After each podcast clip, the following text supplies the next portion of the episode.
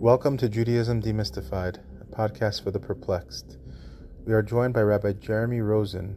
Rabbi Rosen was born in England. He is a graduate in philosophy from Cambridge University and ordained by Mir Yeshiva in Jerusalem.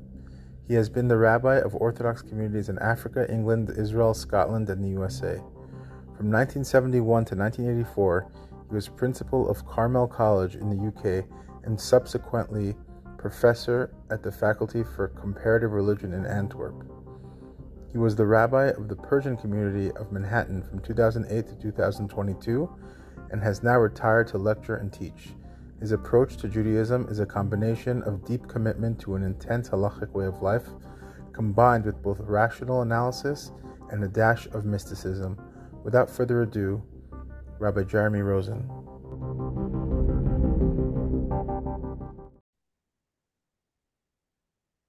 Thank you for joining the Judaism Demystified podcast. Rabbi Rosen, it's a pleasure to have you. After having your brother, it's unbelievable to have you on. And I would love to hear, and I would love for our listeners to hear um, more about who you are and a little bit about um, what we're going to be discussing tonight. Well, it's a pleasure to be with you. Um, I really don't like long introductions, so I'm very, very pleased. It was nice and short to the point. I was born in England of um, Ashkenazi parents who were also born in England. Their parents came from Eastern Europe.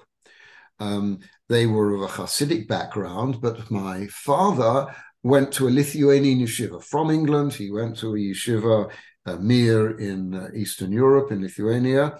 Um, and so I was brought up in a home that was a combination of Lithuanian Hasidic. So it had the warmth of Hasidut and it had the more detached academic side of Lithuanian Jewry. And um, my father was a remarkable man. I've never come across anybody like him in the Jewish community or anywhere else. I suppose the nearest I might get to him is the Lubavitcher Rebbe, but apart from that, oh. he was really quite a remarkable person. But he was only 48 when he died, so I was only 18 at the time. Um, and uh, originally, I had no intention of following in his footsteps, but he died young, and I felt an obligation. Um, I had been sent by him to yeshiva in Israel when I was 16. Uh, I spent several years there, then came back to English, finished high school, went back to yeshiva again. Um, second time was to uh, Merkaz Rav Kook. The first time was to Ber Yaakov. Then I came back to England, did my degree in philosophy at Cambridge University. Then I went back to Israel to Mir Yeshiva, where I studied for four years and where I got my smicha, my uh, ordination from. Um, and then I decided that I wanted to go into the rabbinate. I returned to England, went into the Orthodox rabbinate in England, and then I had an opportunity to become headmaster of a Jewish boarding school um, uh, out in the Oxfordshire countryside.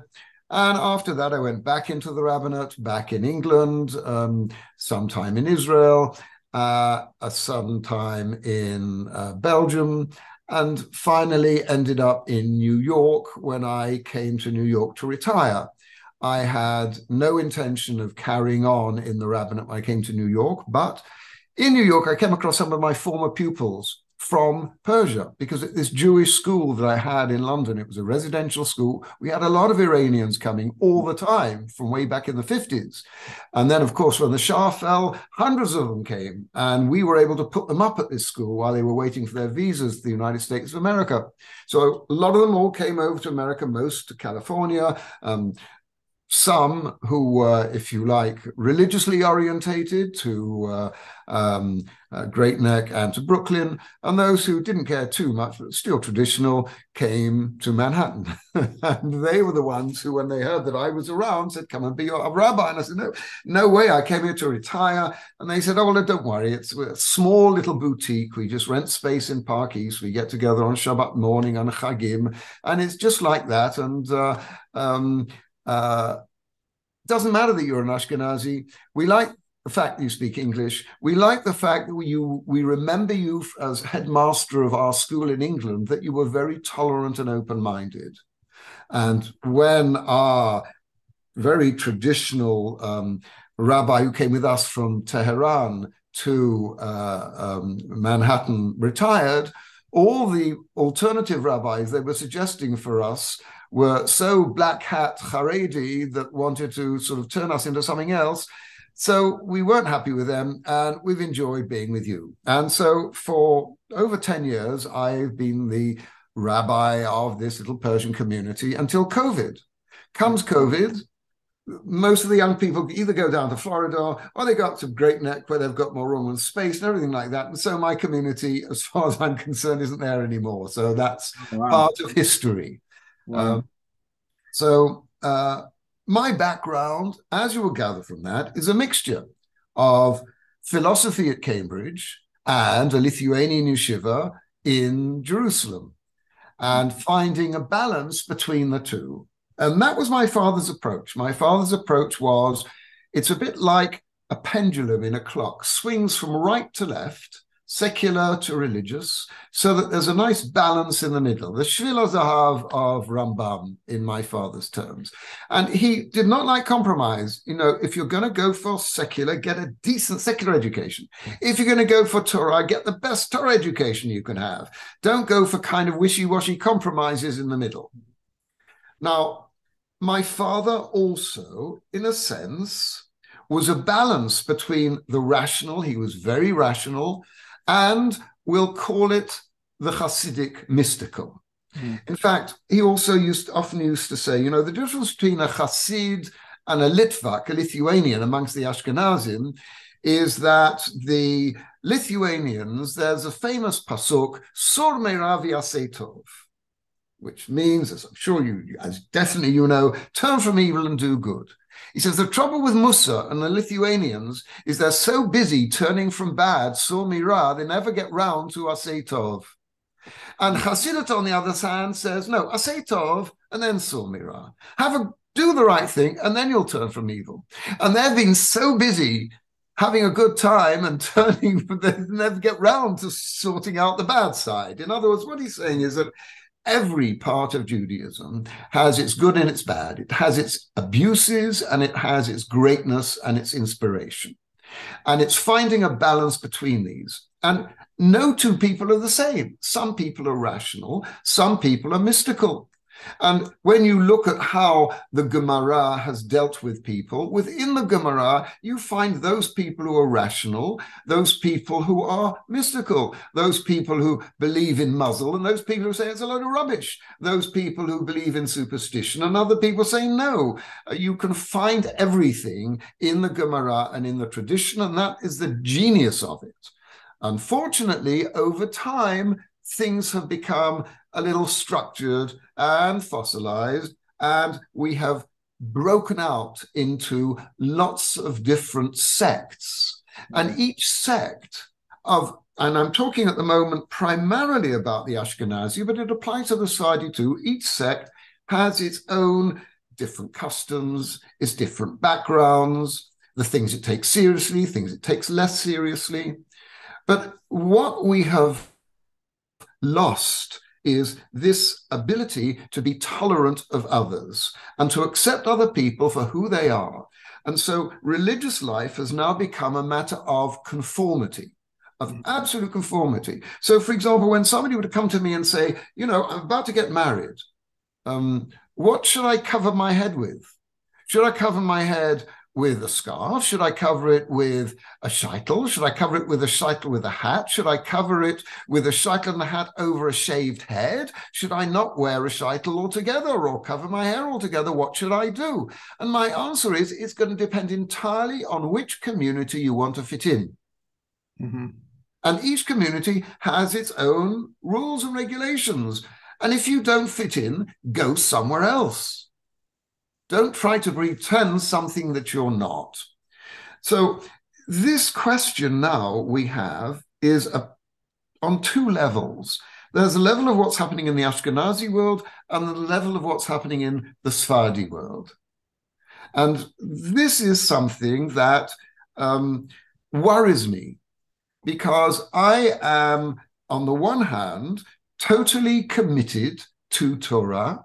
On the other hand, I recognize there is strictness and leniency Some do more, some do less. Some are great hypocrites. They're very, very frum outside and very disgusting when nobody's looking. And some people, the ones I like, are the quiet, uh, tzaddik nistar, the person who doesn't like to flaunt his religion. And these exist. And people nowadays, in many cases, are confused. They don't know where they belong. So, you know, that's a subject that interests me. And the question of uh, do you take a rational point of view or a mystical point of view is very much subject to who you are. Some people, for example, in medicine, some people turn to placebos and they like placebos. And actually, placebos can work because mm. there's a great deal of mental involvement in whether somebody gets better or doesn't get better and determination. So you have these different ways of looking at things. And I believe we have to encourage people to find what works. If you don't like this rabbi, you don't like this community, or they don't like this shul, go somewhere else. There's a lot of choice out there. I think also, um, unfortunately, people get pigeonholed. Like even even like I don't I don't like to be called a rationalist, but that's really for to make things easy. We just call mm. Maimonidean or rationalist, and yeah, the truth is the Rambam was a mystic as well. It's not like, exactly so. He did yeah, both. So so that's just a very big misunderstanding that people have. Um, but I definitely see um, the you know the trends of today is that kind of like the Haredi world is influencing. It's trickling down to let's say the more right wing yeshivish kind of uh, society where there's a blurring of the lines between what is a Haredi and what is like a black hat yeshivish mm-hmm. kind of guy. And um, I'm just wondering your thoughts on you know where where ultra orthodoxy is trending or orthodoxy is trending. Well, it's very interesting because I've seen over the years how it has got stricter and stricter and stricter and added on chumrah on top, on top of chumrah and uh, things that were not recognized in the past as being essential are now regarded as essential. And I think part of it, part of it is a reaction to the Holocaust. Because the Holocaust nearly wiped out the Haredi world. The fact that it is bounced back is one of the miracles of Jewish history to a position now where there are more people studying Torah than ever, ever before in our past and more centers of, of learning than there have been ever in, in our past. Um, and there's this been this preoccupation. The other factor that's influenced is politics in Israel.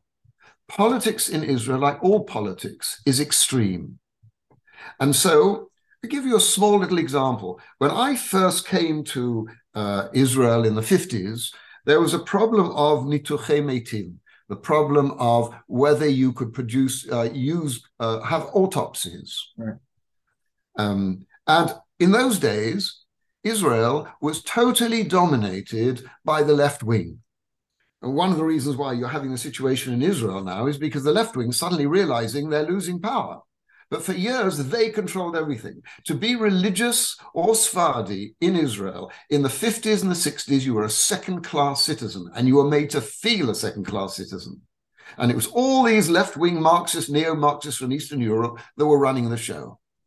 And they thought, you know, these religious. When I first arrived at Haifa, I came on a boat from Marseille and I was walking around the port with my kippah on. People were throwing things at me you don't need that. When I went to a youth hostel in Tiberia and Erev Shabbat, I said, Can I have candles? The manager of the youth hostel says, You don't need religion in Israel anymore. That's for the Galut. Wow. You don't need that anymore. So, so there was this atmosphere. In this atmosphere, and this is going off the tracks for a minute, but it's relevant. In this atmosphere, what happened was that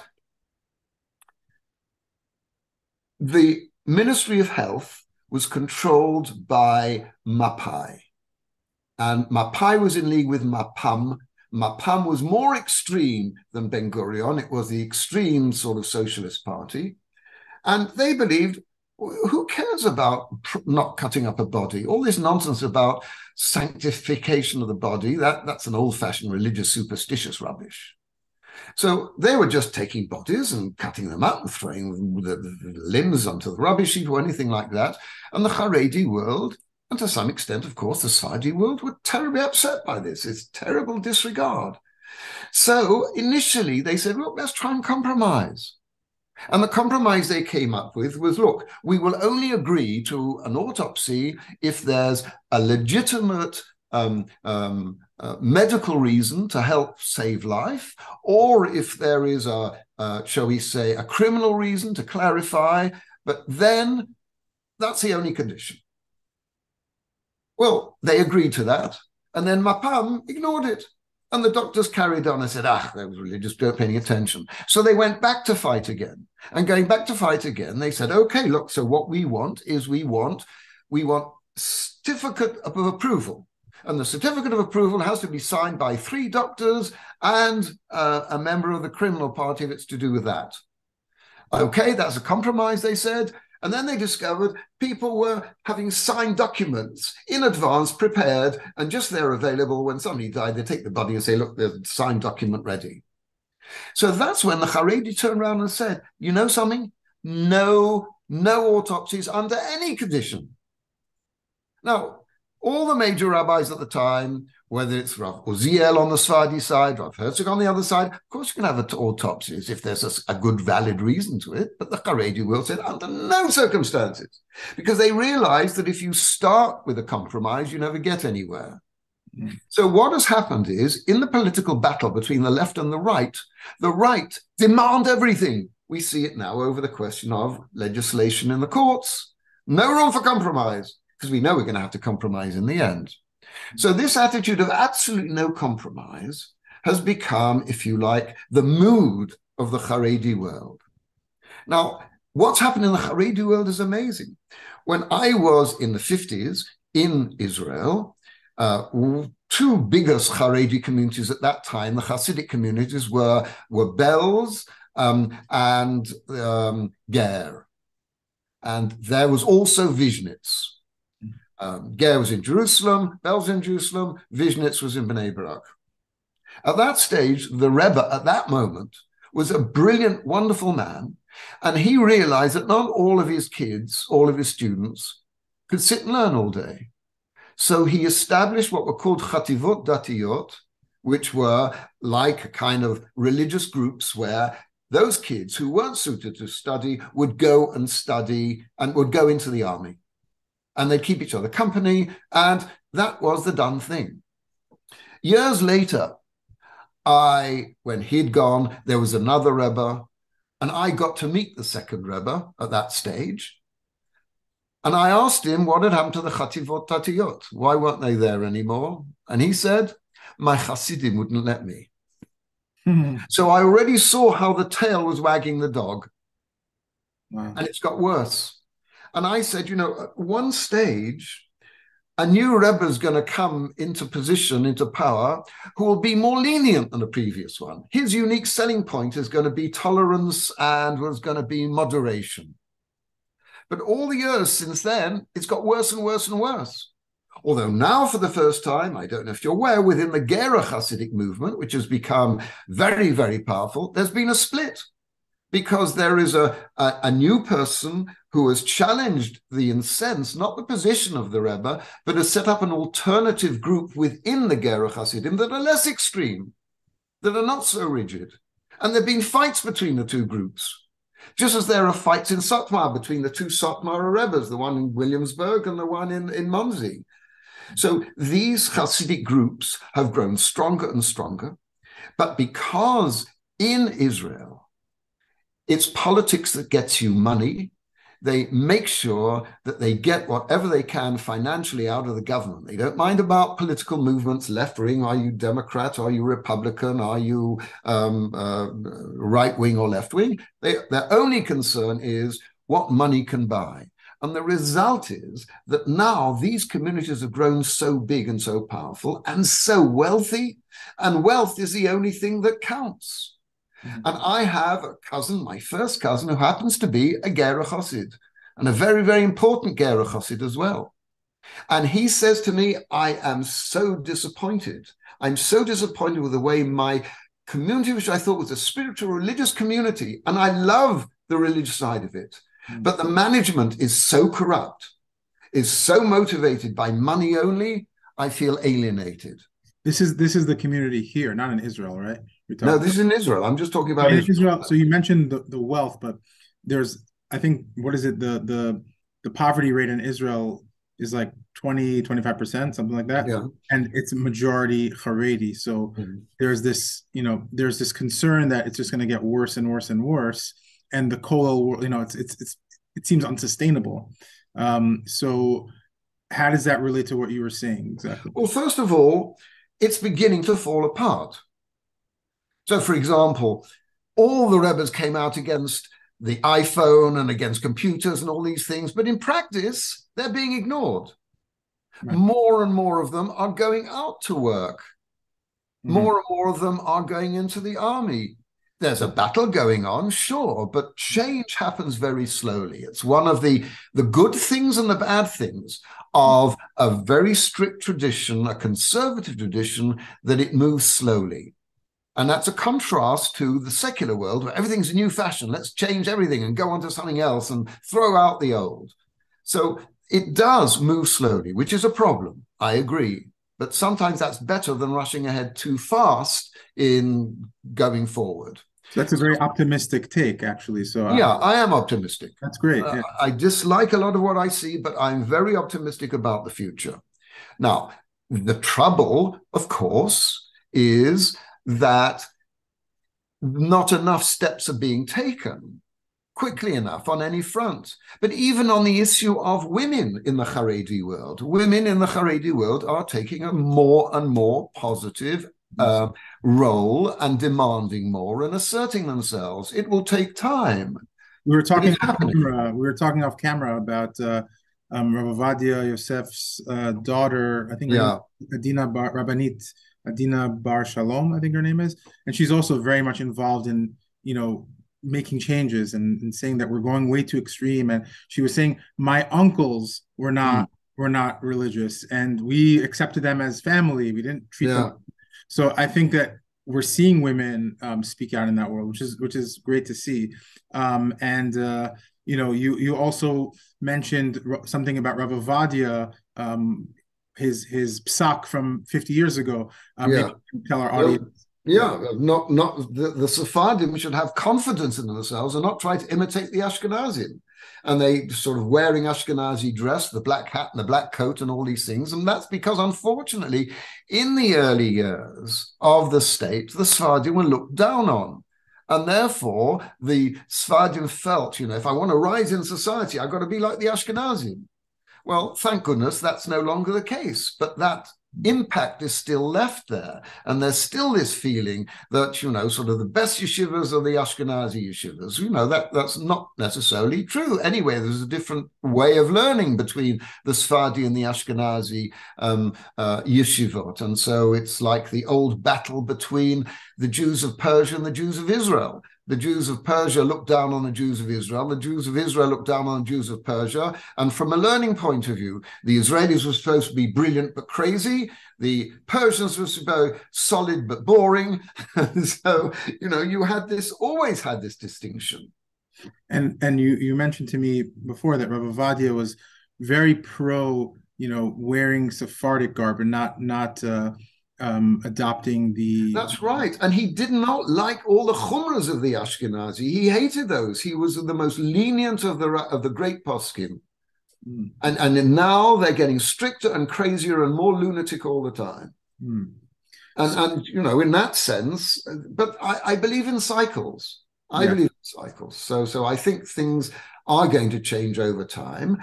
I think the problem is that the secular world has become so morally corrupt with no standards whatsoever, and unfortunately, increasingly anti Semitic, that what happens is if you hit somebody in the stomach, they tighten up.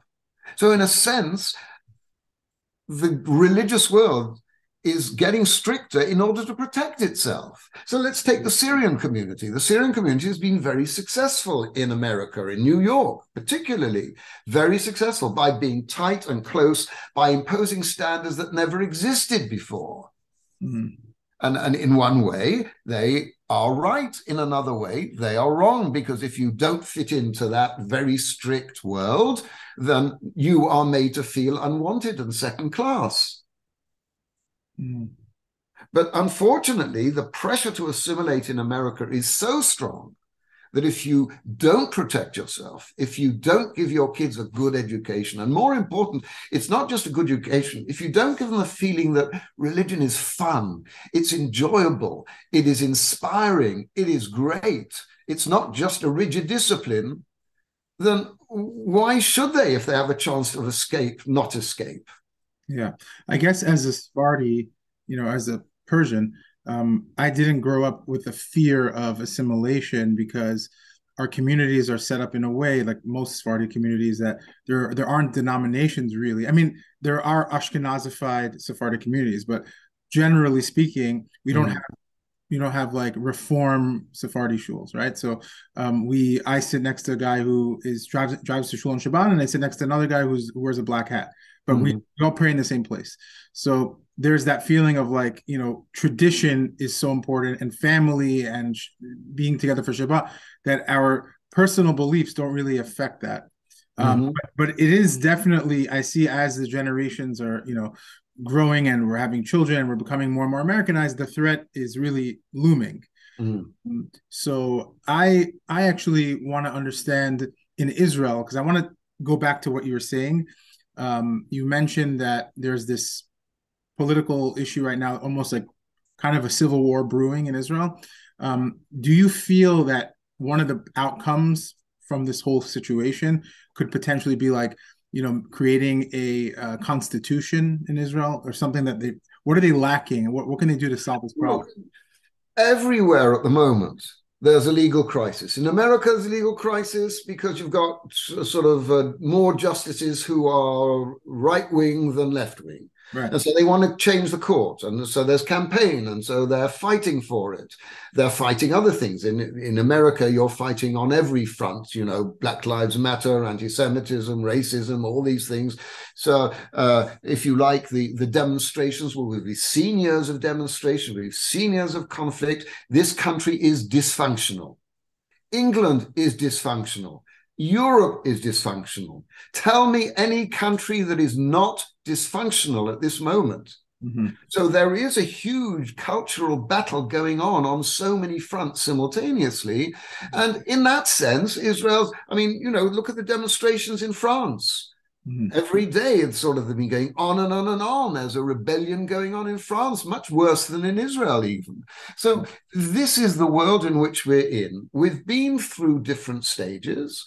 As I say, I think Israel is an unbelievable place. So many different mm, communities from so many different parts of the world, so many different degrees of religion, so many varieties all thrown together in a small little place. It's amazing it survived at all and let alone do as well as it's done. So at the moment, it looks very, very bad, particularly the American press who love to criticize Israel on anything, anything, are just having a field day. And so are the, in a sense, the reform. The reform don't like the fact that Israel has a different approach to religion to America. They're not reform orientated. Uh, you know, don't change the laws. Don't keep them. It's up to you. But you don't have to change things and remove things and, and, and alter the text of the Torah and alter the text of a prayer book. You don't like it, say something else or skip it, whatever. So there's a culture clash both with the diaspora and in Israel and within Israel. And it's always been that way. I always say, Purim we had, Purim we had, at the end of Purim, it says that Mordechai was Ratzoi Lerovechav. He was only accepted by some of them. He wasn't accepted by all of them. It's always been like that. Right. So I'm again, I'm not pessimistic. I'm sure there'll be some sort of uh, arguing and compromise and sort things out. I'm much more depressed, much more depressed by the fact that this government wants to put a convicted criminal three times in a position of power in the government. That I find a bigger problem than wanting to reform the, the, the judiciary. It's, it's this corruption which exists again in every political system. There's no political system without corruption. I've just been finished reading a book about the corruption in England. It's unbelievable. All the dirty money that comes in, and all these oligarchs and others shoving money in, and Britain's helping them wash it and clean it and protect it from the nasty Americans who want to take the money away. Right, and uh, you know something interesting that I was talking about with a friend of mine. You'll no- you'll notice throughout history, almost every single political leader or monarchy or or whatever it is, their corruption was. It, it almost seems as if you need to be a little bit lustful for power, money, or sexuality, or whatever it is, um, in order to even even the Jewish tradition. Like you you have you have like for example Bill Clinton, you know, with mm-hmm. Monica Lewinsky, and there, there's always, uh, you know, there's always a temptation. You had it in the Gemara, Hagadol mechavero, gadol yitzro. Right. The bigger you are, the bigger your Yetzirah is. So, so people will say, like people will say, like, you know, Netanyahu's corrupt or this guy's corrupt. They're all corrupt. I mean, what degree are they corrupt? That's you know? right. That's the question yeah. because it, you, they wouldn't be in that position. You know, they wouldn't want that position if they didn't have right. temptations. Yeah, and, and therefore you I mean, and this is the problem with democracy. Democracy is a messy business. Yeah. And, and and we're seeing at the moment that democracy is not working because if you, the party you don't like is in power, you don't accept it, mm-hmm. and you want to destroy it. Right. And and that's not just in Israel; it's everywhere. Way, yeah, they found a way to kind of circumvent it, and uh, yeah, it's it's terrible. But in terms of like I think what's happening in Israel that it's fairly um, nonviolent, all these protests for now, and uh, the it, it's kind of an example for how you know there is freedom of speech in, in the Middle East, right? There's a hmm. so Israel Israel is being criticized right now, but at the same time, like there are some things we can look at and say, like you know, this is something we should be a little bit proud of. Like people are getting together yeah way they're not they're not burning down buildings you know and they're actually trying to find common ground and perhaps they'll get there yeah so i do want to switch gears now to another topic um and what i wanted to it's it doesn't have much to do with this but maybe some of the you know overlapping themes of the Haredi kind of approach will will appear. But i wanted to discuss um how jews deal with grief. It's a it's a totally separate topic, but it's something that I I had unfortunately had two lost two loved ones this year, and I've seen a lot of um, um, unfortunate behavior from people. I think people mean well generally, um, and people will often make insensitive comments, and I feel like it's because when you don't you don't know what to say, you'll usually jump in and just try to say something, and then it backfires. Um, so usually to calm the situation, oh, it was meant to be. God wanted them. Mm. It was like these things are, or be strong, don't cry. You need to have emuna, and these kind of things, you know, will turn off a lot of people who are like, you know, does that mean I should be bad? Because apparently, if you're righteous, God wants to take you early. You know, so what I want to know is what what is the issue right now with how Jews deal with um, tragedy and grief um, and what are some solutions that how to how to fix the problem? Because before I I'm, i know I'm ranting right now, but another thing that they they pressure you to do a lot of people in the religious world is like you know go to the ohel and write letters to the to the rebbe or or say this 40 day um you know miracle incantation or do you know um have you checked your mezuzot? Check it three times. Change your name. All these things. And then at the end of the day the law of averages you know prove 50, yeah like sometimes it works sometimes it doesn't work. That's that's just because it's gonna it has nothing to do with these um superstitious acts. So mm. um, what do you feel about this topic? I don't know if this resonates with you. Look it, it does very much but there are two sides to it. One of them which i don't think we'll have time to deal with today is the whole question of life after death uh, resurrection all these particular issues uh, which in a sense are part of the problem. You know, will you meet your father or your mother again in Olam Haba, walking down High Street Heaven? Mm-hmm. And if you do, Will you recognize them? Will they be when they were young, when they were old, with their false teeth, with a sheitel, without a sheitel, with an operation, after an operation? Or, you know, what kind of image of them are you going to see? And as the Gemara says, Ain lo. Nobody's ever seen it. We don't know about it. So then the question is, what does that mean? Mm. And that's a theological issue, which I'd love to talk about. And if we have time, I will. But otherwise, we'll have to leave for another time. But then yeah, there's I mean, the practical issue. Yeah, I think that before you go on, the issue also regarding that is that people kind of conflate the idea of like you know uh, Mashiach, resurrection, absolutely, and, and, and Olam Haba, and they're all exactly, they're all different. Exactly, yeah. Yeah. And these are all things that, that have to be dealt with and uh, can be dealt with. And it's there's no simple, easy answer, as there isn't to somebody who's suffering. Mm. So when some, I mean, and as you mentioned before, the book of Iyov has mm. this famous example of Iyov sitting in this state of utter desolation, having lost his family, having lost absolutely everything. And so to speak, Job's three comforters come and they sit on the ground before him. And from that, we have the halacha, which is do not start talking to the person who's suffering until they start talking to you. And you get some sort of feeling from them of what they want. Maybe they just want a hug. They just want, and, and you know, one of the biggest problems I had as a practicing rabbi is that they always want you to speak. Yeah, say something, say a few words, right? And when somebody's suffering, they don't necessarily want to hear words. And that's why, you know, to open up and come up with some sort of thing which people think they are being helpful. And you've mentioned some of the examples, some of the examples that everybody is allocated by God a certain a portion of time to achieve something. Some achieve it earlier, some achieve it later. Well, very nice. So, what are you telling me about a child that's born and dies within an hour or so? He's accomplished something. Oh, yes, they'll say he did, because he will bring that will bring the parents closer together. Or maybe yes, or maybe no. But that's not necessarily something people want to hear don't necessarily want to hear you're going to see them again somewhere in some other situation and if so does that help them in the same way that that people will will come and say some things like um, uh, uh, you got you, your um, your suffering at the moment is for a reason you must have done something to deserve it mm-hmm. uh, why? I mean, death is a natural phenomenon. It's always been there. Are you saying that when somebody dies at the age of 100, they did something to deserve it? And are you saying that a tzaddik who suffers, as we say, tzaddikim do suffer? And we talk about Yisurin shel Ahava. Why is there suffering? For clearly no good reason. Well, there is no good reason for it.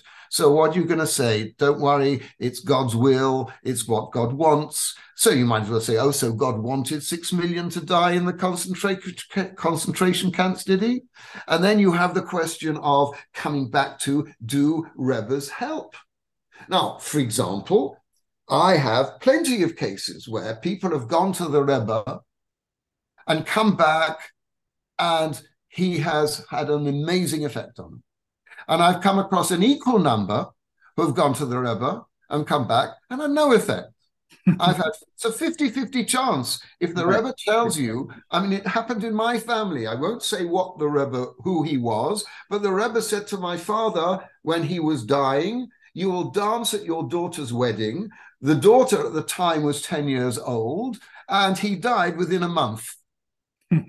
Okay, so you, just as you get all these people from all the Hasidic moves will talk about the miracles the Rebbes or the Baba Sali did or this, that, and the other. If you actually tot up, it's a 50 50 chance of whether it turned out or not. But some people need that. Some people need a placebo, and therefore some people feel better for it. But I think it's different than a placebo because what's going to happen is for them a lot of times if they do all of these, they're jumping through hoops and they're doing all these things and they're so desperate in a way they're they're gonna turn their backs on Judaism because they're going to think this oh this superstitious like nonsense this is what this is what Judaism is. There's a danger. Uh, uh, for example, in the Gemara in Sanhedrin, there's uh, the, the, famous statement of "May you rot." Instead of trying to predict when the Mashiach's going to come, mm.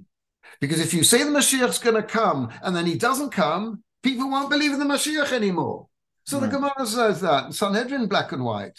But yeah. people don't don't pay any attention. Look, how many cases do you have that the Torah and the Poskim all say, do not turn to magic. Do not turn to hocus pocus. Don't ask for spirits of the dead or any of this rubbish of astrology. And yet most Jews do. Right. So, so the fact is that people need things. People the, are needy.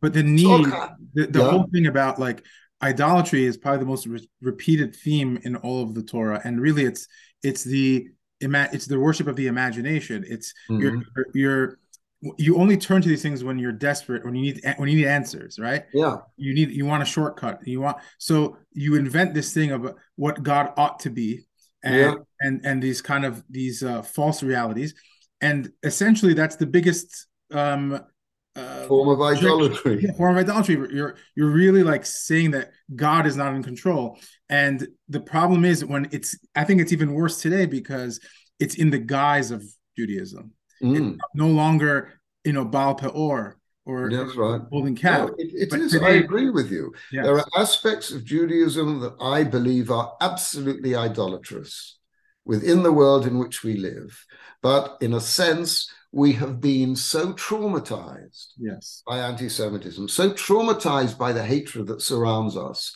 that I understand that people are desperate for anything that makes them feel better. And if it helps, it helps. But I find that, to be honest, dishonest. I, I, find these these mezuzah readers and the mezuzah checkers and all these guys that say it's for this and that reason are, are frankly charlatans. Mm and and and and people waste vast amounts of money on them, and that's why many of these rabbis are multi multi millionaires today. Yeah, I'm with you on that. I think that that's a serious serious issue. Um, it's something I see. I don't know how it is in the Ashkenazi world, but in the Sephardi world, it's quite common. Mm. Um, it, it's, it's just as bad in the Ashkenazi world. But one thing I, I would like to see is kind of a a um, kind of like I don't know, I don't want to call it a reform, but changing the way people approach grief. I think there's like a, a lack of etiquette and understanding. Because um, you mentioned Sefer Iyov, which to me is it's strikingly silent about, or it's agnostic about um, the issue of theodicy, why bad things happen to good people, because it's presenting this story, like you said, that the the friends, the three friends who come to to um, and they start telling him. One of them tells him why this is happening to you. It's happening to you because of this, this, and that and we're it's telling us basically all this time God is doing his own thing and these people are not privy to that information. Well, I don't think that's what it's saying, to be honest. I don't think that's what it's saying. I, I, I think what it's saying is God is not Superman. If you treat God as a human being and expect God to act like a human being, you're misunderstanding the nature of God. Mm. God, by very nature, is not a human. And, and as we said, uh, a while back when Moshe wanted to see the back of God.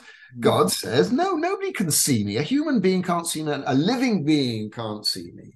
So it's our perception of God as being like a sort of a slot machine. You put in a, a coin, you pull a lever, and, and you get something out. And if I say the right thing and do the right thing, it's going to work out and it's going to be perfect. And on the other hand, you have in Pirkei Avot, Rabbi Yanai, who says he's got the guts to say openly, Ein biadenu, lo shalvat harushaim, mi yisurei. We can't explain why good people suffer and bad people benefit. It's not God is beyond us. And you have therefore to accept the idea of God as if you like, an existential experience, not as a rational scientific phenomenon. Mm-hmm. And it's like love. It's like, if I can be crude, the difference between love and sex. Sex is a physical function, it's there, but love is something of a different order. Mm. The physical world is one world, the God world is another. And we have to try to reach out to it. Now, some people can, some people can't. Some people seem to be tone deaf. Some people have the advantage of being brought up in an atmosphere of love and spirituality, and others don't. Some are brought up just to obey. And so each person responds differently to the challenge of grief. There is no um, cookie cutter that's going to provide a simple answer. Hmm. But therefore, if you really care about somebody, try to find out first whether they want a rational answer, whether they don't want an answer, whether there is an answer, whether there isn't an answer, and just find out what they need. Because what they really need probably is comfort, reassurance, and love. Show love. Don't give them stupid words that upset them you know there's also there's a trend among certain like i see it among sephardic kiruv rabbis where they'll scare people and they'll say like uh this this child is blind because uh yeah. they're born you know they they they i don't know they looked at pornography in their previous gilgul yeah. this idea of like um people's tikkunim and and their their previous incarnations this yeah. is a very new phenomenon in judaism and unfortunately people are using it to their yeah. I know that it doesn't appear in the Gemara at all. Oh. There's no term of Gilgul in the Gemara. Right. I mean, it's all and and most uh, Kabbalah is made up of three different sections, and you know, sort of the Zohar is is uh, if if you like from about a thousand years ago, mm-hmm. but even before that, there was always mysticism going back right through to the Torah, fire, Aish, is a symbol of mysticism. So Eliyahu goes up to heaven in a chariot, a Merkava of fire. And then Yechezkel's vision is of fire, and that's also Merkava. So you've always had mysticism within Judaism. The mysticism of the Zohar is a late arrival on the scene, and the very term Kabbalah is a late term. Before that, there was Nistar or there was Pardes. Kabbalah consists, first of all, of the answer to philosophy. Philosophy was purely rational, so theoretical Kabbalah offered an alternative way to understand the universe. And it's understanding how creation, the idea of Ein Sof. Then you had practical Kabbalah. Practical Kabbalah was how can I do the things that get me closer to God? Through meditation, through contemplation, through thinking about the letters and the words and the formulations, the practical side of Kabbalah, which under Abraham Abulafia even included exercises akin to yoga. And then you have what I call the hocus pocus Kabbalah, the curing, because they didn't have doctors or that sort of thing in those days. So they relied to superstition. Virtually all the superstition of the Kabbalah has been borrowed from the non Jewish world of witchcraft and hocus pocus outside at the time which, in which they lived, because of the population, the only people who could afford doctors were a couple of the rich, and the rest had to rely on witch doctors. Mm-hmm. So you people confuse the three different branches of Kabbalah, which is a big mistake. Absolutely, absolutely, and I think um, if anyone wants to learn a lot about this, they should read the works of Gershom Scholem because he he really um, you know he he paints the whole picture. Well, he uh, does, but Gershom Scholem makes the mistake, and he mistakes the fact that in addition to all the nonsense, so to speak, Gershom Scholem made this famous statement. He says, Kabbalah is a load of rubbish. The study of Kabbalah is a serious activity. now, the trouble was he had no feeling for Kabbalah at all, whereas his follower, Uh, specifically Moshe Idel, did have a feeling, and therefore he's a much more reliable source because yeah. within Kabbalah there is something of substance. Yeah. There's the existential experience but mm. you have to be careful. It doesn't get out of hand. And in the non Jewish world, there's this famous joke about mysticism. It starts in a mist and it ends in a schism. And, and, that's it to a T. Yeah, yeah, yeah, yeah. It's definitely playing with fire. And, um, you know, we, we've covered the topic of Kabbalah many times and we'll continue to do so. Um, it's fascinating topic. And I would hope that we can do this again. And I really want to thank you for, for your time. My pleasure. So I wish you Shavua Tov and Shabbat Shalom and Chag Sameach. And do you have anything to plug? Any books? Any? Uh, no, no, I'm, I'm not a plugger. I, I, I always dislike people who promote themselves. I'm suspicious of people who promote themselves. Yeah. I don't. But people can always contact me on a personal level through my email, and I'm always happy to, which is uh, Jeremy Rosen at msn.com. Thank you very much. Okay. All, All the best. Bye.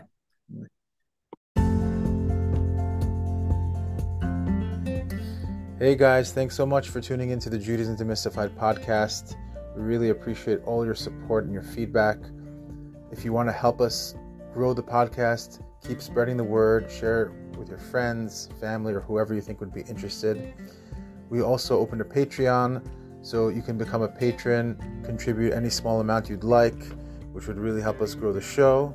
Um, our Patreon is www.patreon.com slash Judaism. Pretty easy to remember. Thank you again, and we hope to keep putting out great shows for you guys.